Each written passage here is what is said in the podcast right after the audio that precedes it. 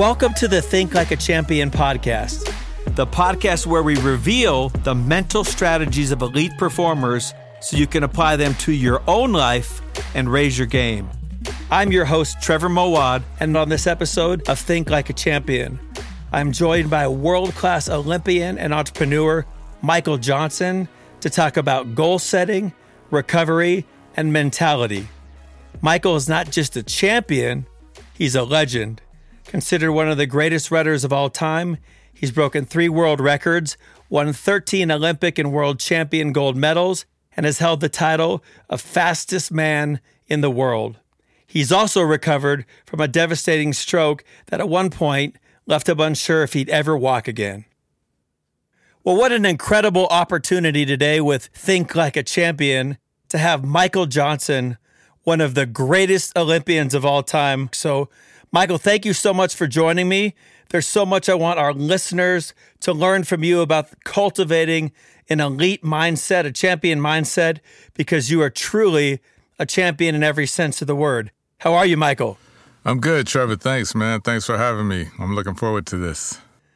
Well, I think one of our goals is just to sort of demystify some of the psychological concepts that so many people think they're born with, but can also be learned. You know, visualization and goal setting go hand in hand, but many people are either unaware or they don't really understand the relationship. They don't know how to use that idea of seeing in advance, setting goals, putting a plan together. One one thing I think people don't understand just about track and field is before every race, you actually negotiate your lane. You know, the lane's important. You, you shared with me a story, I think in 92 in the qualifiers, where you were given the toughest lane. Can you take us through that story? Uh, give us a little bit of insight as you're getting ready to try to qualify for Barcelona, and yet you're given probably the worst lane, and you incorporate some powerful psychological skills to help you navigate through that? Yeah, sure, Trev. So it was two years into my professional career, um, and at a time when the U.S. was just stacked with world class sprinters. I went into that Olympic trials as the defending world champion, had been ranked number one in the world for the last two years, so I was the heavy favorite. But um, in order to get to the games, you've got to make your team first. And if you're just off that day, it doesn't matter if you're world champion or if you're the best. If you're not um, uh, prepared to finish top three that day, then you know you don't make the team. Uh, but in the, the championship races in the Olympic trials as a championship, you don't get to choose your lane. The lanes are selected um, um, by a process, and sometimes it's a random process. And in this particular case, it was. So I find myself in the final uh, with the top eight athletes, um, six of whom were ranked in the top 10 in the world, and only three of us are going to make this team and I find myself uh, out in lane eight, the worst lane on the track. And that was a you know really difficult psychologically to get over because when you know there's no room for error, no margin for error at all, um, it becomes difficult to psychologically get your head around it to go in there and perform. And I can only fin- I've got to finish top three. I've, I, there's no room for error. I've got to execute to perfection. And once I could get that, you know, comfortable with that, then I regained my confidence. And that became, you know, sort of my my process going forward, just visualizing, first understanding the reality of the challenge in front of me, and then you know, being able to develop a process by which I will attack that challenge and then using visualization to be as confident as I possibly can to go in there and execute to the best of my ability. I won that race by I won that race and, and, and just barely missed the world record by seven hundredths of a second, which is incredible. And you also told me that you, literally you're you, you were so focused on the race and that you actually visualized every step in lane eight.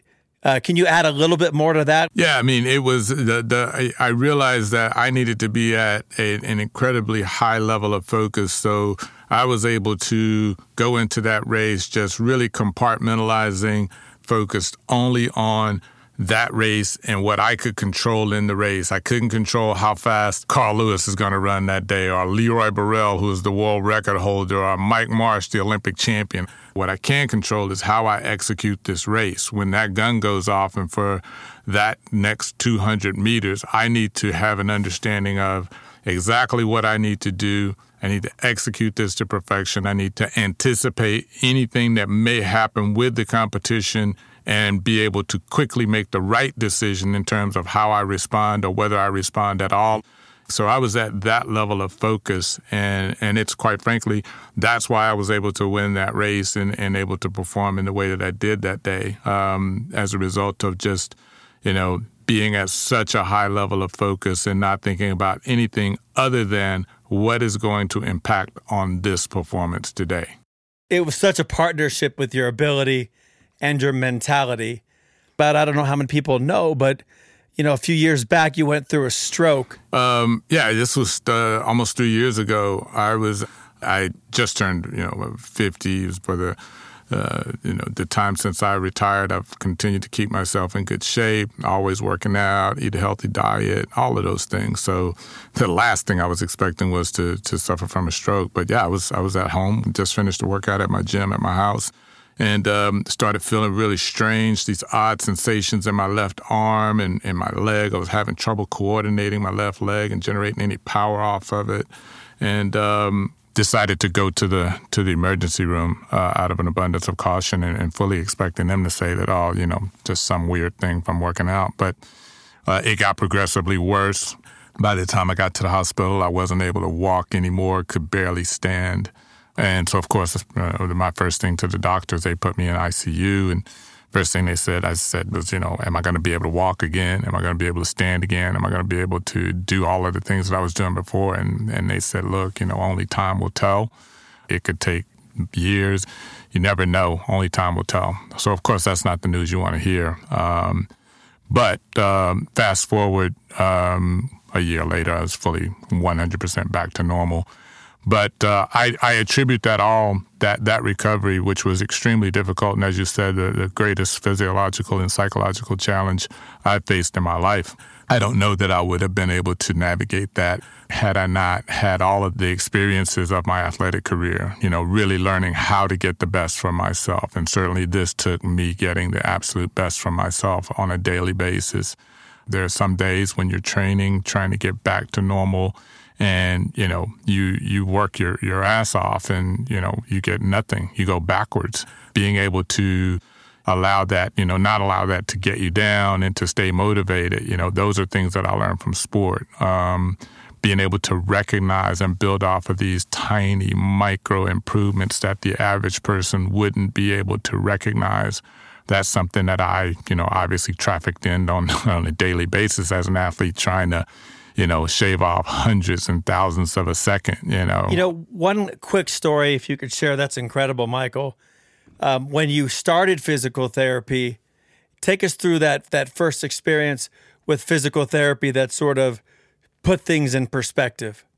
Yeah, so the first day that I was able to, to get out of uh, the bed in my hospital room, and the therapist um, he came to my room with a walker and said, "Okay, we're going to get out and try to walk today." And so I was pretty excited, ready to go because I wanted to see where I was, what my baseline was, uh, to see what I had in front of me. And, and it was incredibly difficult. My left leg, the, the connection that basically uh, in my brain that sent a signal to all of those my knee, my hip, my ankle, my toe, all of those things, heel, all of those things that we take for granted, that connection had been severed. So my leg did not know what to do um, I literally had to look at my right leg and try to make my left leg and foot and all of those lower extremities mimic the right. And it was incredibly difficult. And my leg is just, my foot's just sliding across the floor as I'm trying to pick my foot up. And um, but but there's some progress, and and he's coaching me just as my coach did when I was an athlete, and he's telling me what I need to do to walk, uh, something I've been doing for 50 years at that point. Um, and um, but as he's you know coaching me i'm listening and i'm focused like i was when i was an athlete. I'm focused on taking that instruction and trying to apply it. And i'm seeing some tiny tiny improvements that most people probably wouldn't recognize and are most would would sort of look at as inconsequential even if they if they they recognized it. And um as we continued, I continued to just, you know, listen to him and, and, things were getting a little bit better, but certainly by no no stretch any sort of miraculous, you know, recovery at that point. Um, so we walked around the hospital floor and back to my room, and that was it for the day. just as a start. Um, and as I got back, I looked and I just sort of recognized that by, you know, just ironically, the distance that we had covered was about 200 meters. which is the event that I used to hold the world record in. And um, and of course, I had timed myself because that's just what I do. Um, and it took about 10 minutes for me to cover 200 meters when I used to cover that distance in 19.3 seconds. Um, and obviously, ordinarily, that would be very disappointing and disheartening. But when I got back to the room, I told my wife, I'm going to make a full recovery. I can guarantee you that. And I'm going to make it faster than anyone has ever done it before. And my wife knows me well, and she knows that I'm not, you know, just blowing smoke. And so she said, What happened? And I said, You know, I recognize this process. You know, if this is going to come down to me focusing and, you know, getting the best for myself every day, then, you know, I, I know this and I can do this. I knew at that point that if I can recognize these little micro improvements, these little marginal improvements, and um, I know how to do this. And that's what I set out to do over the next uh, three months. Michael, thanks again. In the Think Like a Champion podcast, we've got incredible people just trying to educate and learn and get better and and who are facing challenges and adversity. How are some of the ways that you've applied that Olympic mentality to getting over stroke, to winning gold medals uh, that relate just to the average person who's trying to take the next step in their career and in their lives? Yeah, so everybody faces, you know, these sorts of challenges and I have as well in business. Um, you know, there's always going to be setbacks. You know, things aren't always going to go the way that you expected them to. You can quickly spiral you know, and start to think of the worst. Um, and that can be very, very difficult to to get yourself out of that. And I learned this from sport to take a more practical approach, not getting too high, not getting too low in situations.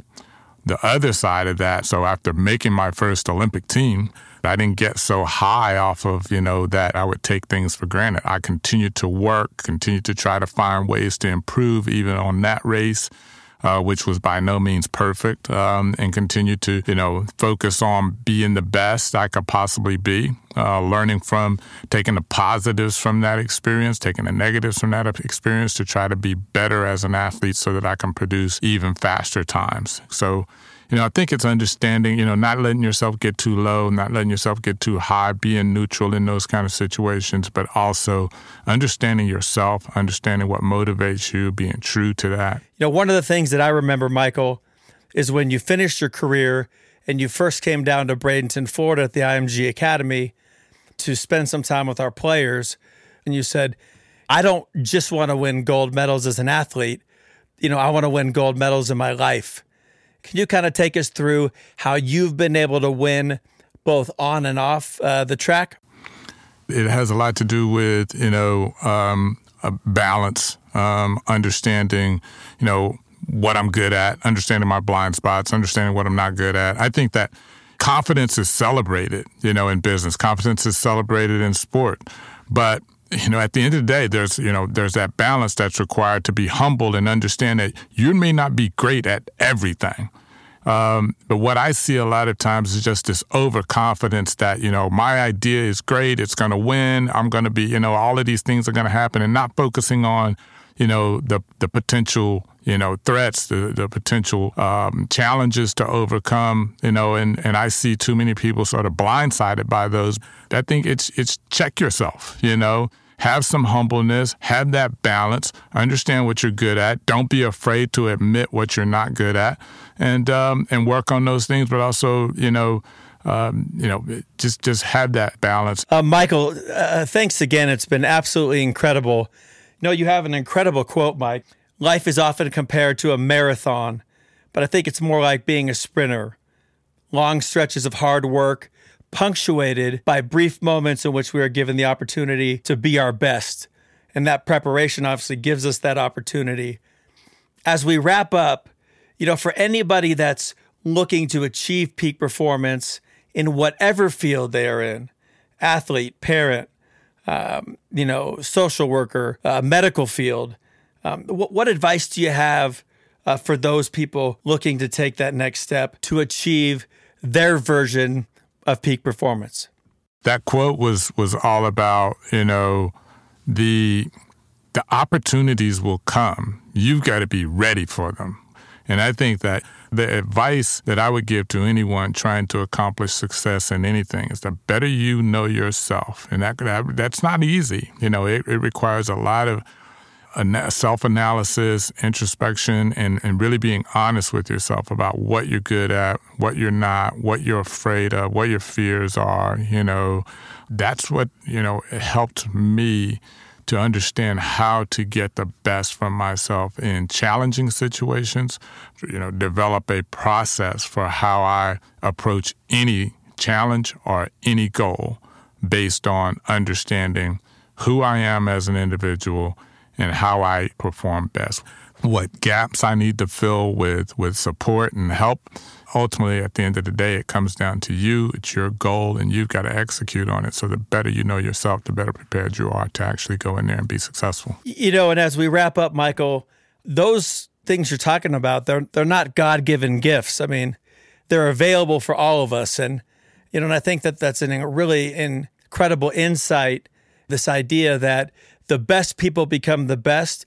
Sure, you have incredible aptitude, but your mindset, your mentality, choosing to think like a champion starts with learning how to think like a champion. And I know your family and your coaches and all those people and at Michael Johnson Performance are teaching all those things. So thank you so much for for finding the time uh, to spend uh, with us and Audible and be a part of this podcast. I'm so excited for everything that the future is going to bring for you as an entrepreneur and a businessman and a husband and a father. And I wish you nothing but continued success. Thanks, Trevor. Appreciate it.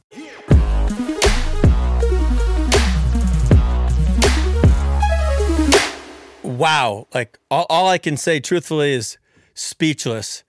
You know, you think about the Olympics and, you know, just how incredible they are and how hard they are. And, but to actually hear uh, a world class athlete, businessman, kind of take us through that process. It's incredible. And some of the things that really jumped out at me was checking yourself, the idea of just how important your mind is uh, to executing the things you want in your life and that deep focus. I think also setting goals. You know, what, what do I want? And what are the steps that are going to get me there? And how do I just make micro improvements? Fastest man in the world going through a stroke, you know, uh, 10 minutes versus 19 seconds could be tough, but not really comparing those, but comparing sort of where he's at and how we can make, you know, those improvements and do that physical therapy three times a day and all those things. You know, I think lastly, uh, you hear a humility. You know, you hear humility for just the opportunities that he's had but a confidence that he's been able to make the best out of them. And I think as we're driving and as we're listening and as we're running and as we're working, what next step do I want to take? Why haven't I taken it yet? Uh, what am I willing to do to, to make those adjustments? And, and how do I how do I move forward? And we, we all have the same opportunities. How we take advantage of those, I think, are really mission critical. So you know, to think like a champion starts with learning and educating yourself. Uh, we're so privileged to have you join this podcast today and continue to join us as we bring incredible guests, incredible people, as we all look to take that next step, understanding that we don't need to be sick to get better.